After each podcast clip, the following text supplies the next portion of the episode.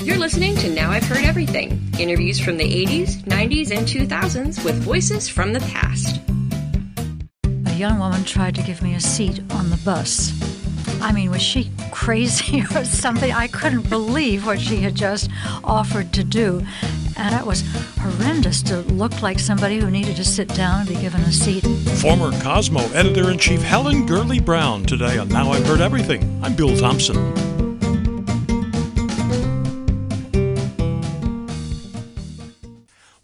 Is it about growing older that freaks some people out? Now, you can talk the good talk about growing old gracefully and all that, but some people just don't want to grow old gracefully. Some people don't want to grow old, period. Or at least feel like they're growing old, or be told they're growing old. Such was the case with the longtime editor in chief of Cosmopolitan magazine, Helen Gurley Brown. After all, she'd built her reputation from the 1960s on being youthful and sexy and vibrant. But facing up to chronological reality, Helen Gurley Brown in 1993 wrote a book called The Late Show. And that's when I had the chance to meet her. So here now from 1993, 71 year old Helen Gurley Brown.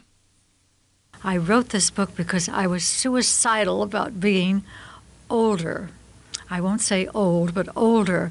I never expected to be old. I've always been small boned and uh, sort of waif like, and I move around very fast and I exercise a lot, so I feel good.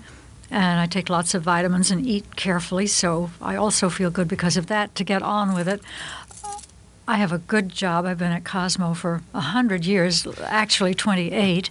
Been married to David Brown for 34, and life is going along very smoothly. And I just never expected to be old. It never entered my mind. I never thought about it. On my 50th birthday, I was on a private jet headed for Palm Springs to go swimming all weekend, blah, blah, blah.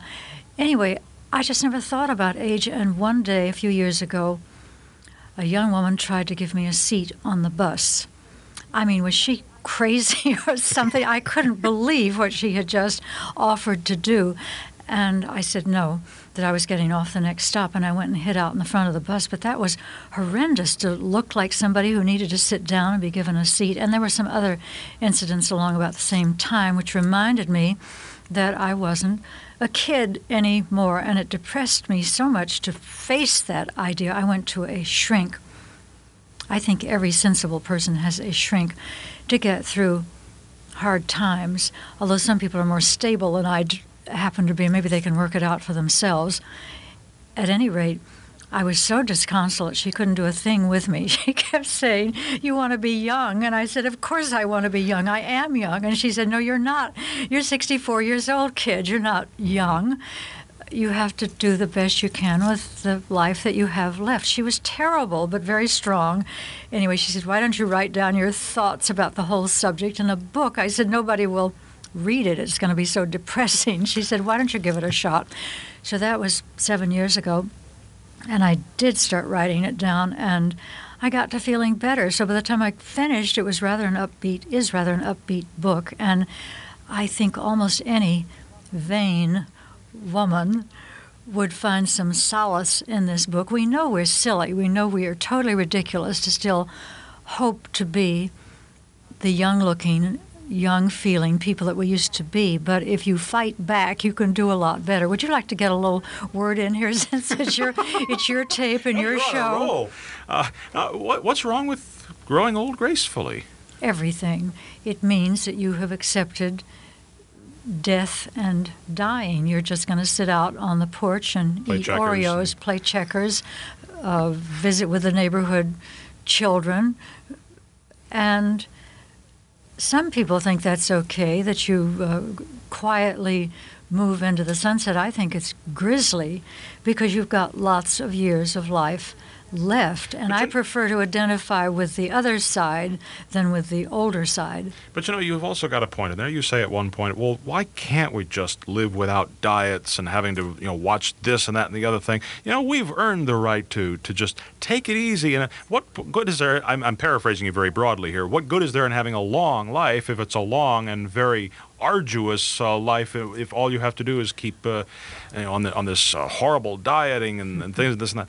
Why not just enjoy yourself? A lot of people are doing just that and so called, in quotes, enjoying themselves, unquotes. But it's not really very enjoyable if you look like a baby elephant and you move around uh, not very spiritedly and people look at you and think that you're old. I just think throughout life, the best things that happen to you are because of challenges. What an ugly word. But to be comfortable is really like dying. It, it's comfort is supposed to be a nice word. On the other hand, it's a very passive word. And the best things that ever come to you in life are because you reached out, or maybe you didn't reach out. Maybe it fell on you and you had to push it away, the boulder, whatever it was. But the challenges are what make you exciting, what makes life exciting, what makes you feel competent because you've met them, whatever they are. And I think if there aren't any when you are older, which there actually are, but if there aren't any, you should go out and find them because that means you're still connected with life, that you haven't gone over to the passive grandmother side.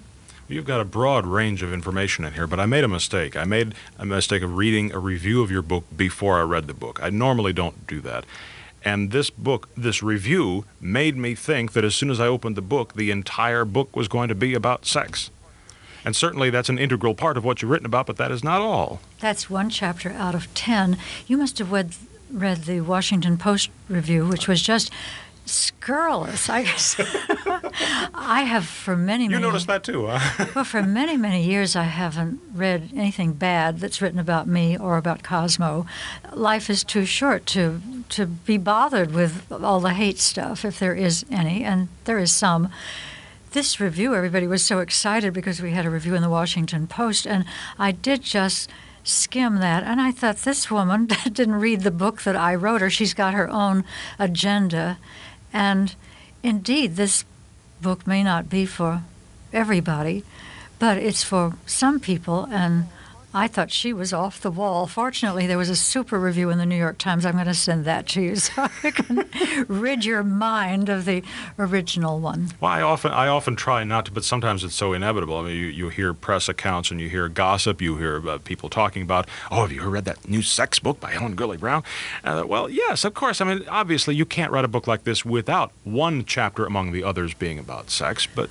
Well, it's one of my favorite subjects, so it would naturally be in any book that I took on. But there is a great deal of material about health and doctors and continuing to feel good and paying for these things without going broke. And I researched heavily. The publisher said, no armchair job. You can't just write this empirically out of your head this time as you have your other books. You just go out there and research. And that's why it took about six and a half years working Saturdays, Sundays, and weekends and vacations, whatever. The material on health is just as good as the material on sex or on makeup and clothes and dieting. I think, not that you asked, but a great deal of poor health has to do with something you're doing wrong. That's a really uh, imperious, fat headed opinion to say you're sick because you brought it on yourself, but it's true a lot of the time. And I don't think an older person should be in poor health unless you've uh, had some terrible disease uh, visited on you. Obviously, cancer and heart attacks are eminent in our lives, but even the heart attacks, you can help them along by eating tons of gravy and fat and barbecued ribs and all that other good stuff. Did you hear that story the other day that now they think that you, there's an, you have an increased chance of a heart attack on your birthday? Oh, please. I didn't hear it, and I'm sorry you told me. I don't think I'm going to retain that uh, particular philosophy. After this short break, Helen Gurley Brown tells it like it is about exercise.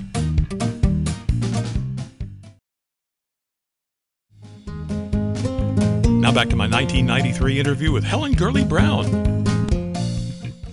But you're right. I mean, if you go through life smoking three packs a day and eating a big, thick, fat filled steak for supper every night, and you never exercise, and you drink like a fish, well, of course you're going to have health problems. I think you could turn people off the minute you mention diet and exercise. Those are pejorative words, and I understand that. And having chapters on that in this book, one would think might not help my cause, the cause being to sell books, to get people to read what you've written. However, there isn't any way, in my opinion, to have a really terrific life unless you do pay some attention to both of those things. Diet, you don't really have to do. You can eat what is called sensibly, and you can get passionate about stuff that's good for you. Rice pudding is my favorite delicacy, and that's quite healthy because it's made with brown rice and skim milk. And anybody who's eating sensibly will figure out what pleases him or her and eat a lot of it. It might be mushrooms or it might be pasta without any tomato sauce or anything else, whatever. You just can't pig out every day and look very good or feel very good. Exercise is even a more gruesome word or uh, activity to contemplate. But I feel there's so many things you can't do anything about in life. Your rotten mother-in-law, your obstreperous children, your husband who hasn't uh, bestirred himself to do anything about the front lawn for about five years, on and on and on. There's your own terrible disposition that you may not be able to uh, banish, but by God, your body is yours and you can do things with it. You may not be able to get them to behave the way you want, but you can get you to do what you need to do. And exercise is somewhat addictive because it makes you feel good, it makes you look better. And in my case, I do it to eat more. I can't diet. To be deprived of food is just unthinkable. But if you exercise as much as I do, which is an hour and a half a day, you can eat four or five hundred extra calories. That's cheesecake, that's pizza, that's uh, Cracker Jacks if you want them, what, whatever. So that I feel is yours, particularly for an older woman. That's something, kiddo, that belongs to you. You can use it and do it, and it can make you feel and look better. So how can you not? That's true. Is, is it equally important, though, to feed and exercise the mind as it is the body? Of course it's equally important. I'm so used to doing it that I don't pay any attention to that idea because I've been working as a paid employee since I hit the street running after high school. so you can't have a job and get paid and not get fired without using your mind. And in almost any job that's uh, interesting enough to have or well, in almost any job, period, you need to stay informed about what's going on in the world and what's going on in your particular field. So it behooves you to read. I don't understand people who don't read a newspaper every morning. I have some close girlfriends who I don't think read anything, including recipe books. I think somebody tells them what's in there.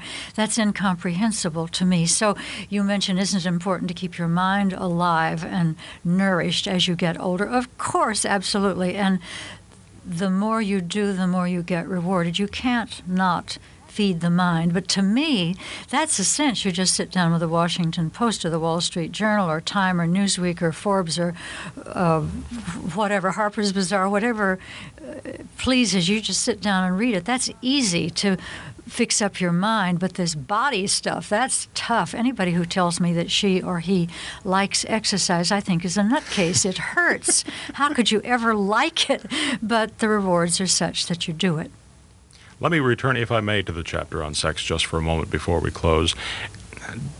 Do women over 50 tend to feel as though if they seek out sex, and because as you say, it's not necessarily going to come seeking them, that they will look desperate? If they, in a very overt way, yes, it would seem to be desperation. We all know women who want to get married, and almost any man who hoves into view is a possibility. And it's like they're grabbing him by the ankles and saying, You, could you be the one? I'm a wonderful person. Don't you want me? Yes, if you do it in a, in a very tacky way, it has to be done very subtly. I'm fond of pointing out that when you're 20, 30, even 40, a man may come to you. You may be attractive to him. He may say, That's the one. I want her for dinner, or I want to go to bed with her. I may even want to marry her. You don't have to do a great deal except just be there. But when you're older, just being there means absolutely nothing to a man. Yet you can't do anything that's really crass. You can't say, hey, how about coming up to my room later and we'll watch The Late Show? Or what about. Uh, any, anything that sounds pushy, you can't do. You'll scare him to death. But if you're a businesswoman, you probably would be able to ask an attractive man to have lunch, ostensibly for something that you need in your profession. Or you can have a brunch or something for 12 people and he can be one of the people that you invite. You have to be subtle. It's boring for somebody like me who tends to go for the jugular and to be very direct. You can't do it and get anywhere. But first of all, I think when you're older, it's important to continue to be a sexual person. At least it's important for me. It may not be for everybody. Some women may say, oh, thank God I don't have to do that anymore. But that's not my particular philosophy. First, acknowledge that you do still want to be a sexually functioning woman. Then find somebody to go about doing that with. And yes, it can be done. I've got lots of instructions for that. But is is there a dilemma for the woman who's been happily married to the same man to whom she's been faithful for 20, 30, 40 years or more?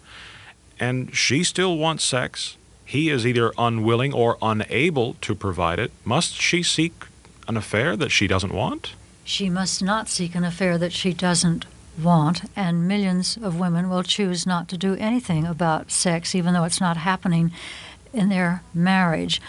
I say it's possible to have sex outside of marriage, not a raging affair, not let's go off into the uh, Tahiti sunset and get lost together. That's not feasible for an older woman, but you can have a sex life occasionally with somebody that you're not married to. But obviously, that's a decision for each individual to make.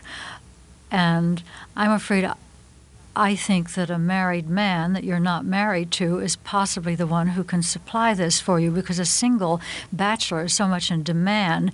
There's a long waiting list to even have uh, cocktails with him. However, a married man is not so much in demand, and he might possibly be the sexual partner who could see you occasionally. And no, I don't feel any guilt about his wife. I'm a wife. It's up to a wife to keep her husband at home if she can. If she can't, I'm not worried about. Uh, well, I'm not worried about protecting her rights. She's got to do that. Just let me say, this whole book is about not accepting aging gracefully. It's about continuing to identify with the young have something to do every day that engages you. Continue to think of yourself as a sexual creature. Don't listen to the propaganda which says that you're different now that you're 68 or 55 or whatever. You ain't different. You're the same wonderful, vital, vibrant person, but you have to keep working at it. How old do you feel up here right now? People often ask other people that question what is the real mental age that you are. And I don't know, 36 or 40. I am 71.